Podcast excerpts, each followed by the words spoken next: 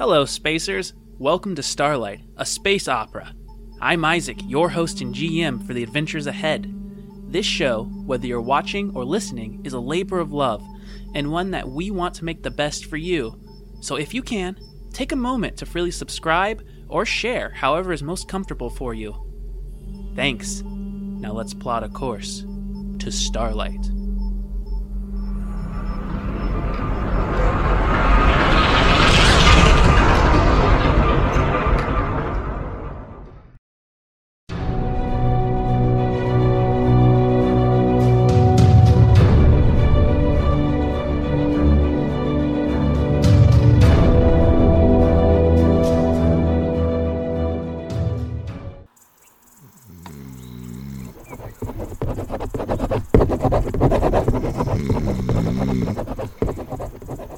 Triumvirate was once a combined coalition of the Greys, Elvenkind, and Free Peoples.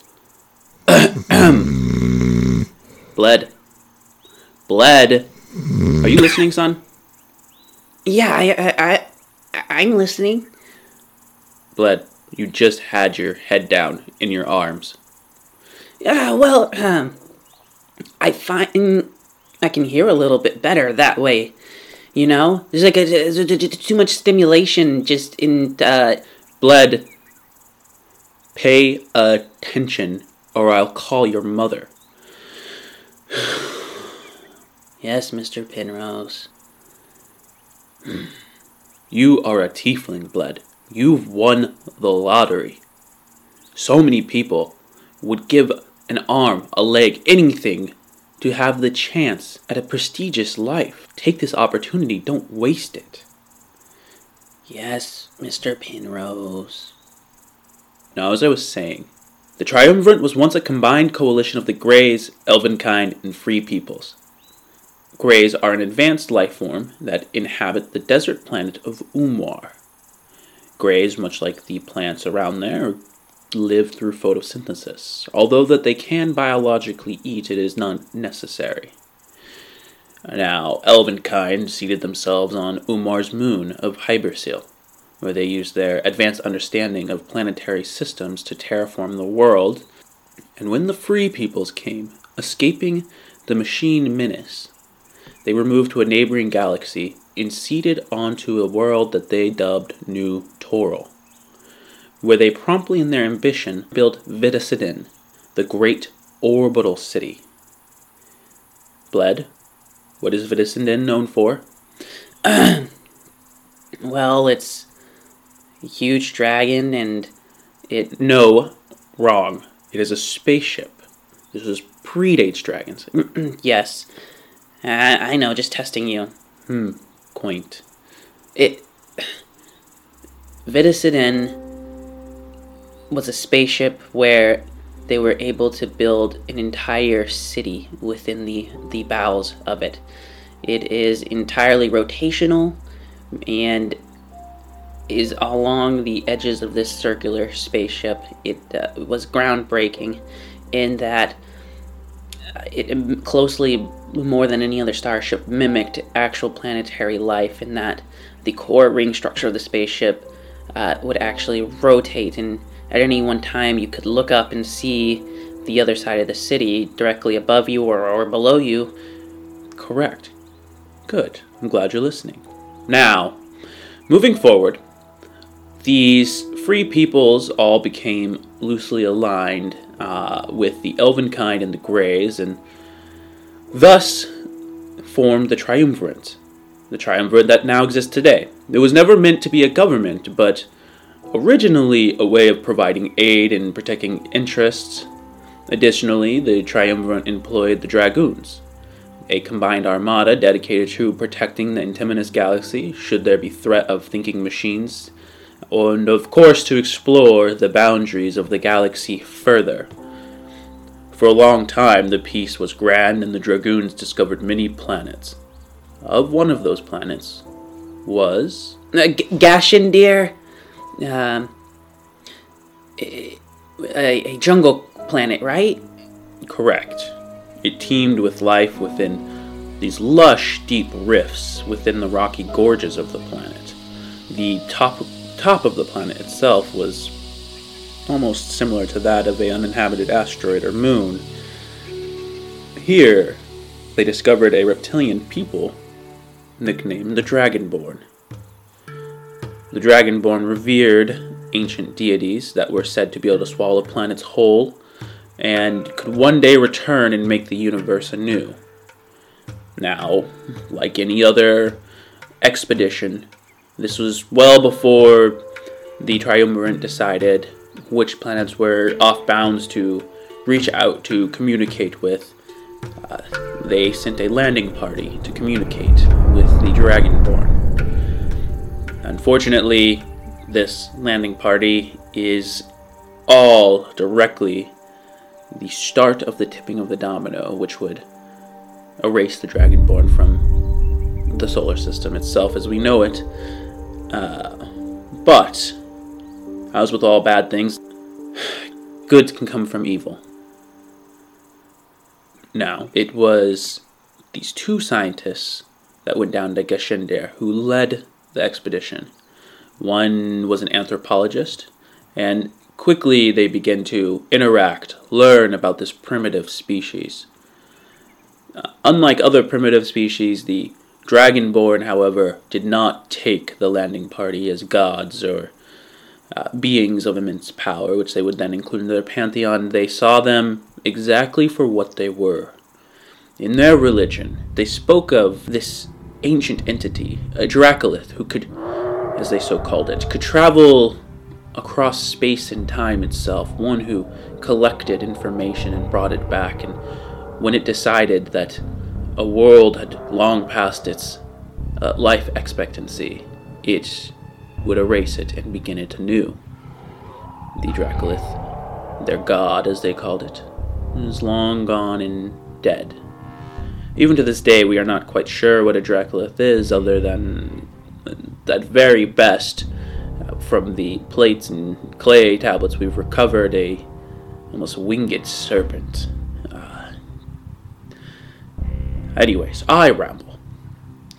The two scientists began to study the culture, which itself was a direct outflow of the religion, and eventually they convinced the Dragonborn to allow them to see their deity. They followed a shamanistic party deep into one of the far rifts at the equator, and they found that their god, this Dracolich, was embedded within the greatest of craters. And more confusing was that it was infused, it, the crater, the area, with an inordinate amount of radiation.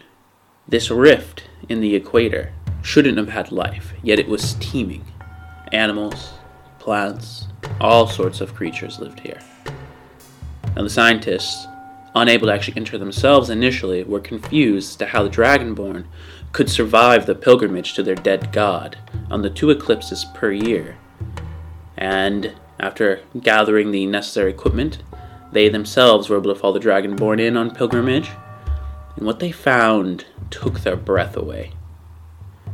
They found that the Dragonborn had a minor ability to remain unscathed by the radiation, but that the husk, which turned out to be no more than a pile of bones and goop, also had strange powers. From it, it almost seemed to create a wall, a protective force field against radiation. And as is the way with all sentient beings' life, they began to think about how this could affect them, how it could prosper them. Tricking the Gadarians, they got them to give them samples of the husk, and they discovered that the cultures of their dead god still lived haplessly. Harnessing the cells, the two scientists realized that it had all sorts of strange qualities. Now, Hasdrin, the human, was against taking more, realizing the sacred nature of the husk and that the need to preserve it for the very sanctity of the culture in which it came from. But Yittel, after conversing with the brightest minds in the dwarven population, realized the potential for the husk. Illegitimately, Yittel disposed Hasdrin as a fraud by deceit, and the dwarf with the help of King Grindel of Clan Johnsteel, set up the means by with which to steal the peaceable Dragonborn's god from beneath their claws. Needless to say, we don't need to go into the details. The Dragonborns fought back, and the dwarves and those of Clan Johnsteel, which would later become the Guild, found law, loophole, and excuse by with which to crush the Dragonborn. Many experiments were tried, and things from living biosuits to DNA integration were created. But of all of those things, there is one creation that stands out the most. They were able to take the husk of these cultures from this Dracolich, their god, and turn it into a living culture that would then attach to the whole of starships and create the very first of the dragons.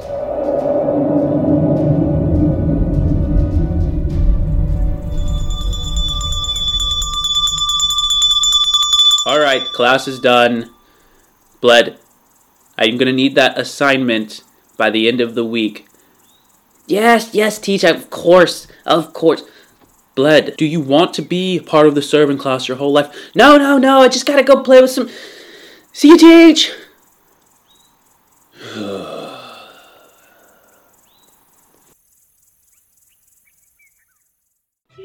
Two, one, go. I suck. close enough, close enough. Take it away. Okay. Hi guys, thank you so much for joining us for this lot or not live for this Q and A. We're so excited you're joining us for part of this adventure and just getting to know us as players and as characters even more.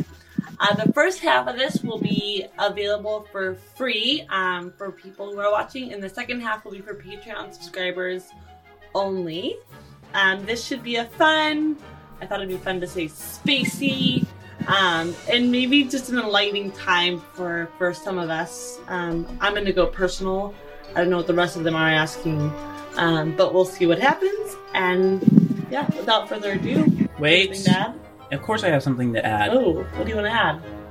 Uh, Per usual, our Patreon subscriber, Mr. James, we, thanks to your extra contribution, we are no longer on the like that. streets. We are adjacent to the streets in a cardboard box. So thank you. Ooh. And if you want to throw more dollars our way, seriously, one dollar gets you a ton of extra content. But if not, we hope you enjoy. Uh, Atlas does. but don't worry, we're not amazing asking. We're definitely asking. Uh, you bastards. You guys. Do you mind if I ask the first Well- question, guys? Actually, go for it. I was about to ask Yeah, the same thing, but go for it. All right. Um, I feel like it would be a great place to start in just knowing how Starlight began.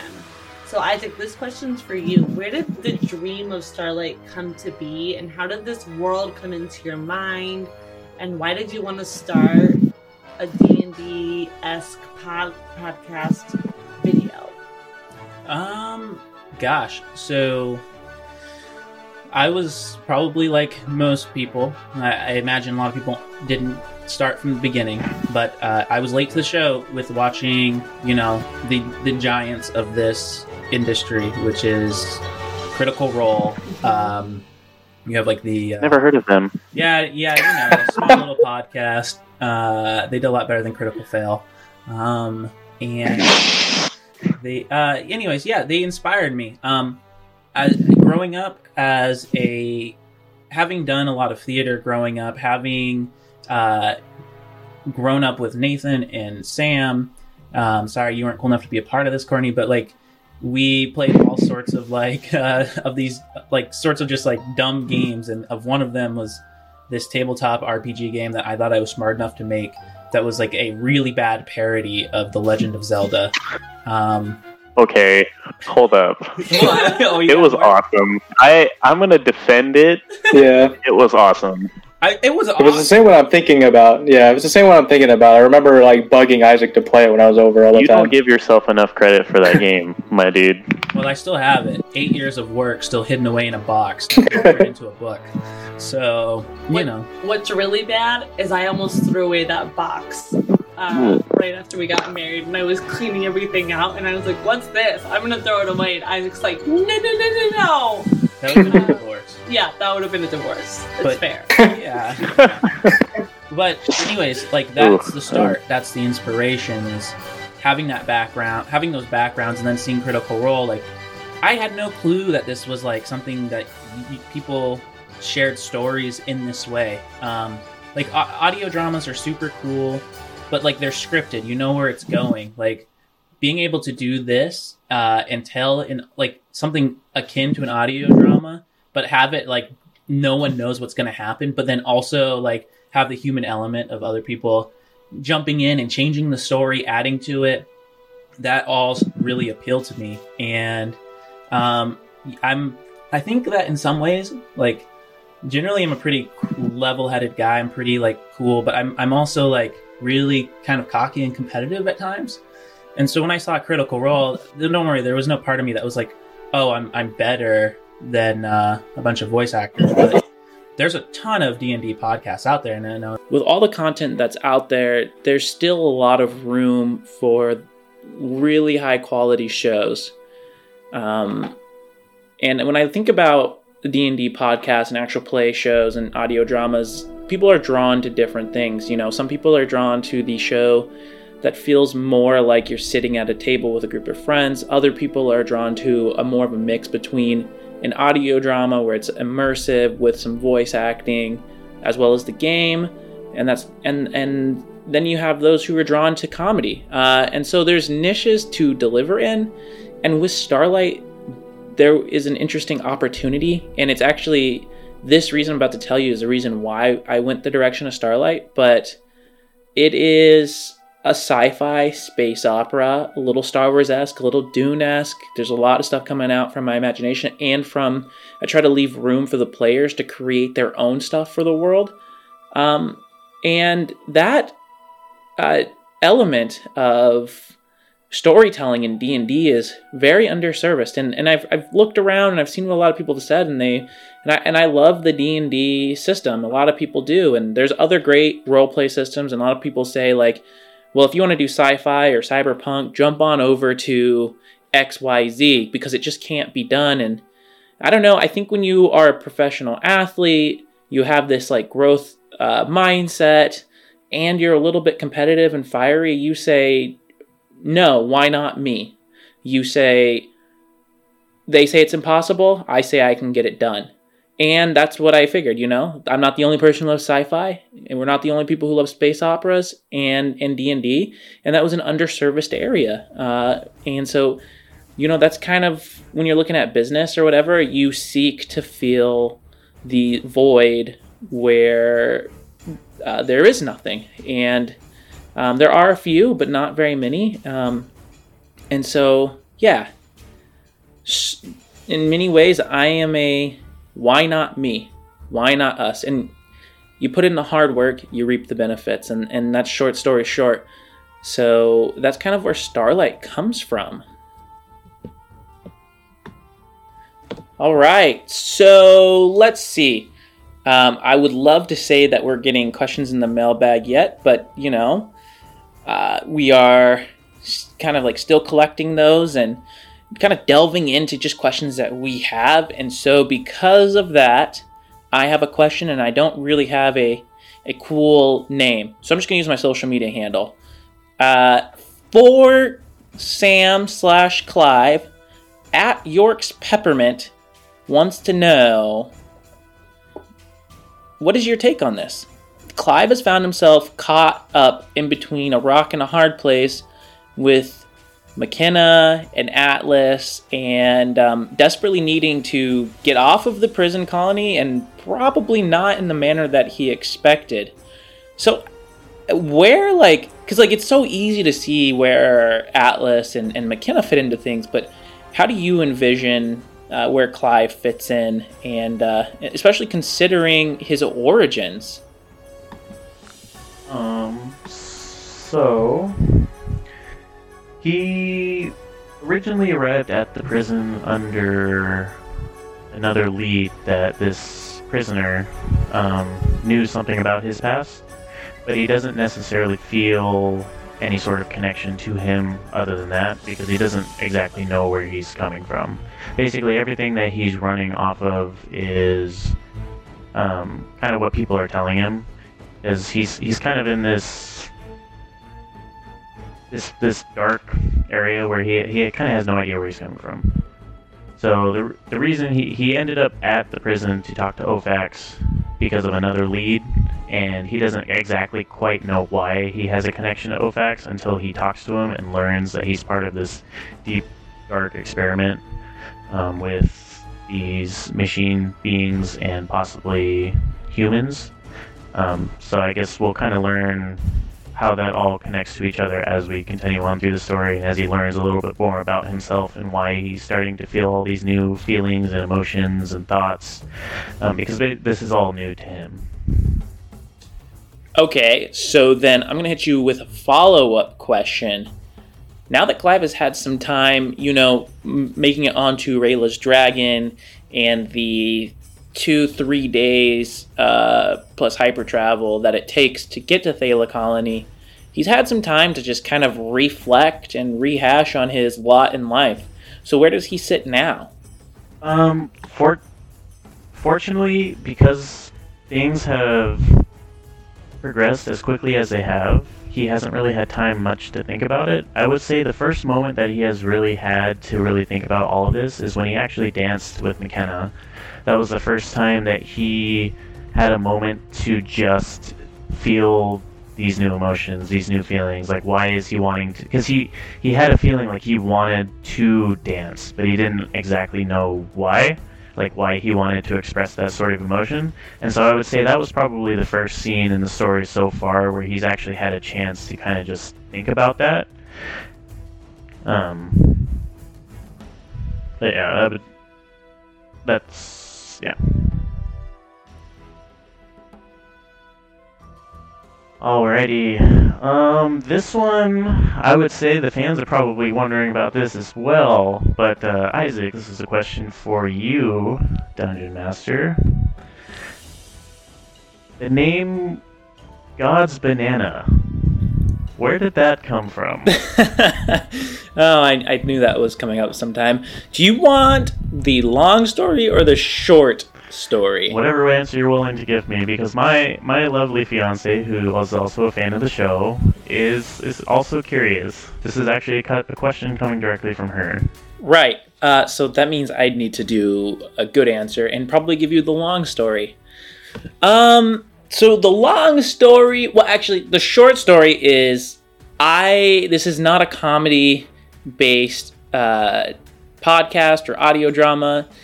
Um, but that doesn't mean it can't have lighthearted moments, right? And when I was working on the topography of the asteroid for of Titan One, where you know the detention facility is, I imagined it being mostly flat with craters. Um, and then I was like, well, I need to have something a little bit different, right? And so what kind of came to mind was like that there was this hill and it would basically be amount to that of a quote unquote mountain and I wanted to just like immediately God's banana popped into my head. You know, it was a little irreverent, but a little and but lighthearted and something that would like kind of like change the tone a little bit and make everyone kind of scratch their head. And so then I needed to justify it. And pretty much like every other thing that goes into world building, one thing leads to another, which leads to another, and you you got to flesh out out your world. And so, God's banana, um, in order to justify that nickname, uh, I needed to get into the mindset of that of the prisoners, um, and with that came thinking about the current cycle of the triumvirate. And right now, the triumvirate's under the fist, which is kind of an authoritarian, uh, not necessarily bad um, uh, point of leadership. It's obviously uh, chosen by the Federation. Um, but with all of that power and efficiency and ability to, in in the term of the the uh, the order of the the, gosh, I'm, I'm mixing up my names here, but yeah, for for basically that charge of the triumvirate. Um, a lot of powers coalesce and things get done uh, at the expense of sometimes the free people of the Celestial Federation. And so, you know, the Yeth are super powered, um, things are quick, and a lot of times it's people, the law is there to, you have to be proven innocent, right? Not proven guilty during under the this point of leadership, and so with that comes a lot of collateral damage of people being sent to prison. Um, and so I think that getting into the prisoner's mindset and and realizing that during these past five years they are particularly more sullen because you have more people who don't necessarily deserve to be on a prison colony or didn't commit crimes egregious enough to be on there or are just downright not guilty and got swept up um, and and then this this also goes for people who are in the prison who deserve to be there that they're going to look out across Titan 1's surface and it's going to all look about the same and there's going to be this little like foothill and it's going to be the paramount of a of a full-on mountain for them. And I imagine that there's going to be quite a bit of sarcasm when they look at it you know like oh there's God's banana um, and just kind of getting into the mindset of someone who is really at their lowest. And in order to get through it you know like you partially kind of like make fun of the things around you. Um, and also it kind of serves as like another like tool for the prisoners because they're free to try and escape uh, at any point. But the thing is is there's nowhere where they can like live uh, outside of in the detention center or in the yard because it's just so inhospitable of an environment. There is Bilbash Keep, but that's built on mechanical treads and legs so that these this keep of a city where the guildsmen who overlook the detention center it's walking and constantly staying on the frozen side of the asteroid and rotating in the direction that it, it the asteroid turns um, so it's kind of like hey, depending on the time of the day, if you can reach God's banana, you might have a chance at sneaking into Bilbash Keep and grabbing a dragon, escaping, you know. And so for the poor souls who do try, it's like kind of like a uh, you know a landmark to try and reach. Um, but yeah, that's the long story. So I, I mean, I hope I, I answered that, but um, that's how usually all the world building goes. Is you start with one thing that you want to do and you have to figure out and justify why it's that way. All right, next question from York's Peppermint. This guy really likes you guys. I don't know, maybe you guys should all go out and follow at York's Peppermint. Um, he has a serious question here. What was your thoughts when Makena revealed the loss of her child? And does this make her the least trustworthy member of the group? Don't all come and jump and answer at once. Um, I'd say when when I well when she first like told the group about it, um, he was kind of. I mean, how do I put it? He was surprised in the fact that obviously knowing Makena has like been very peaceful and everything, but then also at the same time when they started getting involved with the cult and then in the very beginning with like some of the talks and reactions with the sunmaker um there's something obviously like not right or not like uh clear in a sense. Um so then when we finally yeah when we finally heard that she involved her kid or her child as a sacrifice obviously it hasn't been shown very much by Atlas as of right now obviously because it just happened. Um but the fact is, is that I think it's more. Um, he's lost some respect in a sense because now he's not really thinking that she's mentally sane in a sense, or not. Yeah, sorry, not mentally sane or uh, um, trustworthy in a in a way. And then uh, yeah, so it's gonna be a little difficult. Obviously, mostly wants to see how it all plays out with between her and the Sunmaker to see kind of where he needs to, uh, if he can trust her basically later on. Um, I'll answer. f- I'll answer for Clive. I think he was less shocked about the fact that she sacrificed her child, and more shocked that she then asked him if he wanted to be her child. Like, Clive doesn't know a whole lot about the whole, you know, family and son and daughter and mom and dad thing. You know, he's kind of all new to that, but something about that just didn't really sit with him very well. If, you know, the first daughter didn't make it, you know. So that's that's how he felt about that whole situation.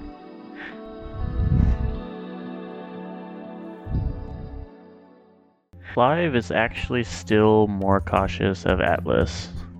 Only because only because Atlas only because Atlas hasn't really shown anything yet. Yes, what Makena has shown has been kind of traumatic and a little worrisome.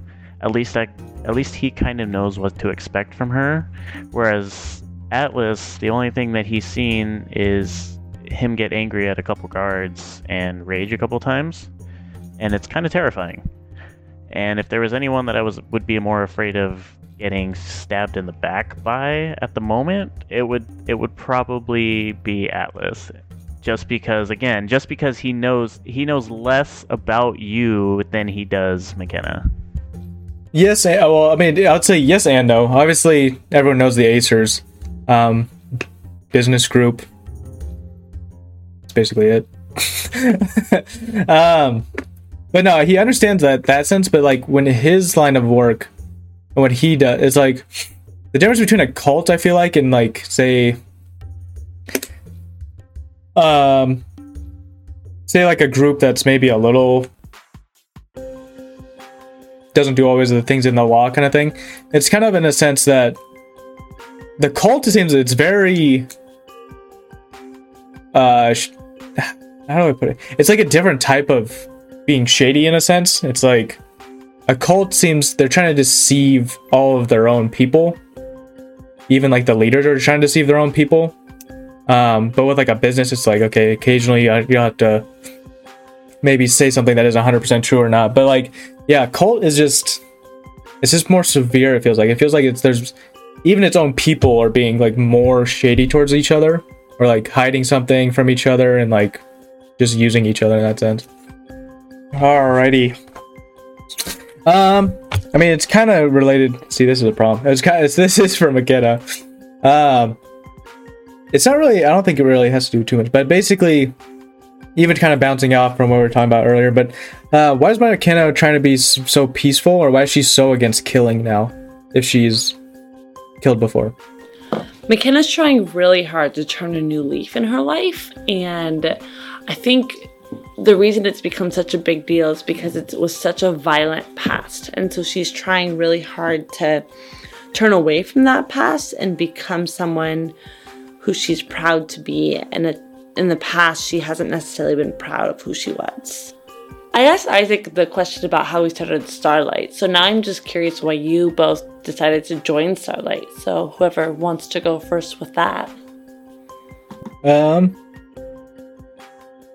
I'd say yeah. So when Isaac, I remember I sat in on a D and D session um, with Isaac at one point um, during the whole quarantine time, so it was all online.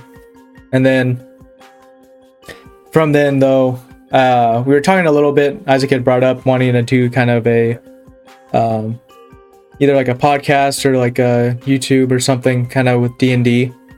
Um, we talked about for a little bit. I don't um, I don't think Starlight exactly was decided 100%. I do remember, though, after we talked about for a day or two, he did bring up a space theme. Um, and I was down for it. Um, I've kind of always been a nerd in some sense. Um, and I really did enjoy sitting in on the other D and D session, so it was kind of uh, uh, something I haven't done in a long time, and I wanted to. A lot of my friends, we play games together um, online and stuff, and we do this and that. But like, I didn't really have a D and D group or anyone that would play or like stick to any of that type of stuff. Um, I might have friends that maybe would be players. Hey, um, I would have people that would be could be like players and stuff, but like not like a DM in a sense. There's no one that really fit that kind of criteria. Um, but yeah, when Isaac offered basically to see if I wanted to do the whole um, Starlight and do everything like that, I was 100% down, and I wanted to get involved with like everything and do the ed- like editing or helping out. Sam's doing a lot of stuff on that, and it was just it was cool because it was also reconnecting kind of and keeping in contact with uh, Isaac, which is basically my brother, and then Sam, who I remember when I was younger. So it was real cool. Obviously, Courtney, that's the wife of Isaac. I met her at the wedding, but it was just like it was a way I could actually stay connected with everybody, um, which was really cool because it's been a long time since I've been able to do that um, with family and things like that. So, yeah, I was down for it. Um, I was 100% on board the minute that he brought it up. I used to play D&D all the time with my dad. In the day, my dad was dungeon master. He would go through and draw out his dungeons on grid paper and spend hours and hours and hours putting all the monsters and everything into it and we would play every single weekend and I got my very first character was a dwarf fighter and I got him to level 5 before we stopped playing. And so ever since then I've I've really been into that whole fantasy scene. I mean, I read a lot of the Forgotten Realms books when they were, you know, big super big and popular and got into that whole um, world Drizzt the the uh, dark elf was my favorite character for the longest time, and still probably is one of the coolest characters. And so I started playing D and D again with um, my fiance's dad, and then started another group with another uh, group of players. And I I've actually brought up the podcasting thing and the live streaming thing to them before, and nobody really seemed to catch on to the idea. But then um, Isaac had this. I mean, he had this just this great idea to kind of take fifth edition D&D and kind of translate it into a sort of adventure that we don't really see a whole lot like like was mentioned before. I mean, you there are some space themed adventures, but if you really look into it, um, about 90-ish percent of all the D&D campaigns that are out there are all based on some sort of fantasy or high fantasy or something like that. And so I just thought going into a, a space kind of uh, world with the way the D and D works, the rules, the role play. It just kind of opened up a basically a, a, can of worms to where where we could end up taking the adventure. And that that was the part that sold me because I the very first thing I thought was like, how could I make this kind of like D and D Star Wars? And that was that was my first thought going into it. And so that so I've been I've been pretty much down with it since since the very beginning. All right, I have a pretty good question for you, Atlas. Um, pretty, pretty important part of the story. I feel like, at least in terms of of Atlas, and we kind of we kind of graced over it and really haven't had a chance to dive into how he really feels. But I think fans want to know, Atlas, when your pilot died, what was going through your head? Uh, I'd say that I think when because kind of like when Isaac was uh speak like as the captain or not sorry as a pilot um when we landed at the jail kind of mentioning how many like trips we were on all right we've like or assignments we have been on um it was a very rare occurrence to have um for Atlas at least to have somebody um be a part of that many assignments. He's usually he liked to go like lone wolf. He didn't like to have a team or have anyone um, as like a squad or anything uh, due to some past stuff. But it was just so he actually built a connection with the pilot, um, and that it was almost like the first person he could feel connected to since um, since uh kind of just getting his assignments from the Acers. So, um, but yeah, so he was the first person he could really make like a like a clear connection with, um, since like kind of getting his assignments and doing his job. Um, So when losing her, like losing her, it was a pretty big hit for him because he's he kind of, in a sense, he's always kind of expected it, um, just because their line of work and everything. But also at the same time, yeah, without rambling because I keep rambling. But basically, yeah, it was just that sense of, um, the closest thing he's had to family in a very long time, or like an acquaintance or a friend. Um, so yeah, it was just a big hit to Atlas that he just lost somebody that he spent so much time with. All right, guys. Cool. We are going to move the remaining part of this conversation over for our Patreon subscribers. Um, again, thank you for joining us. It is our pleasure to bring this content to you. Uh, and yeah, if you are interested in seeing what we got going on over there, just check us out at Starlight Patreon. Um, you can find us, you know, at Starlight Adventures. Um, and of course, you can you can email us for more information at the Starlight Adventures at gmail.com. Um, again, the rest of the conversation will be over at our Patreon, uh, and for literally a dollar, you can you can check out all the bonus content, whether that's story wise, uh, information if you want to run your own Starlight campaign eventually, or just uh, even just the gifts that we send out quarterly. Um, all right, Spacers, we will see you next Tuesday for more action. Thank you for listening to this episode of Starlight. If you enjoyed this, please like, share, subscribe. For early releases, exclusive RPG content, and other bonus material, check us out on Patreon at patreon.com slash starlightadventures. And to reach us for questions to be aired, email us at the starlightadventures at gmail.com. See you next Tuesday, Spacers.